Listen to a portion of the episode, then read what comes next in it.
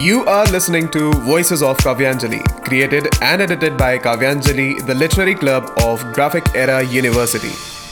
मैं इनो लोकों पृथ्वी अंतरिक्ष और पाताल के स्वामी सर्वशक्तिमान सर्वव्यापक परमेश्वर विष्णु को सिर झुकाकर प्रणाम करता हूँ प्रभु को प्रणाम करने के बाद मैं अनेक शास्त्रों से एकत्रित किए गए राजनीति से संबंधित ज्ञान का वर्णन करूँगा प्राचीन काल से हमारी यह परंपरा रही है कि ग्रंथ की निर्विघ्न समाप्ति के लिए ग्रंथकार अपने आराध्य का स्मरण अवश्य करता है। इसे मंगल आचरण कहा जाता है। आचार्य चाणक्य ने भी सर्वशक्तिमान प्रभु विष्णु को नमन करके इस ग्रंथ की रचना की है। चाणक्य नीति का प्रमुख उद्देश्य यह जानना है कि कौन सा काम उचित है और कौन सा अनुचित। आचार्य चाणक्य ने प्राचीन भारतीय नीति शास्त्र में बताए गए नियमों के अनुसार ही इसे लिखा है। यह पूर्व अनुभवों का सार है।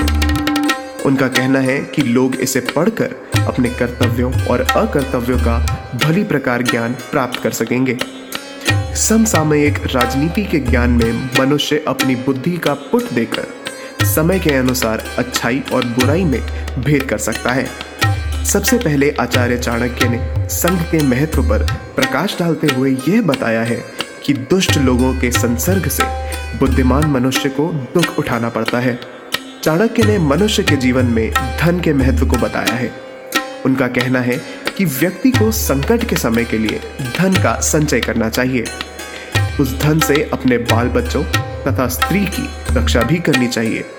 इसके साथ उनका यह भी कहना है कि व्यक्ति को अपनी रक्षा सर्वोपरि करनी चाहिए। जिन लोगों के पास धन है, वे किसी भी आपत्ति का सामना धन के द्वारा कर सकते हैं।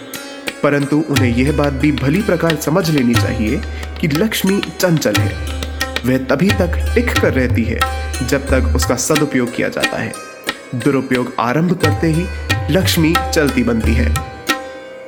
चाणक्य कहते हैं कि व्यक्ति को उसी स्थान पर रहना चाहिए जहाँ उसका सम्मान हो। जहाँ पर उसके भाई बंधु हो, आजीविका के साधन हो। इसी संबंध में वे आगे कहते हैं कि जहाँ धनवान वेद शास्त्र को जानने वाले विद्वान ब्राह्मण, राजा अथवा शासन व्यवस्था, नदी और वैद्विक आदि ना हो, वहाँ भी नहीं रहना चाहिए। नौकरों की कार्यकुशलता का पता तभी चलता है जब उन्हें कोई कार्य करने के लिए दिया जाता है। अपने संबंधियों और मित्रों की परीक्षा उसी समय होती है, जब स्वयं पर कोई आपत्ति आती है। गृहस्थ का सबसे बड़ा सहारा उसकी स्त्री होती है। परंतु स्त्री की वास्तविकता भी उसी समय समझ में आती है, जब व्यक्ति पूरी तरह धनहीन हो जाता है। मनुष्य को चाहिए कि वह अधिक लालच में ना पड़े। उसे वही कार्य करना चाहिए जिसके संबंध में उसे पूरा ज्ञान हो, जिस कार्य के संबंध में उसे ज्ञान ना हो। उसे करने से हानि हो सकती है। जिस कार्य का अनुभव ना हो, उससे संबंधित निर्णय लेना कठिन होता है। निर्णय यदि ले लिया जाए तो संचय की स्थिति मन को डगमगाती रहती है। ऐसा निर्णय कभी भी सही नहीं होता।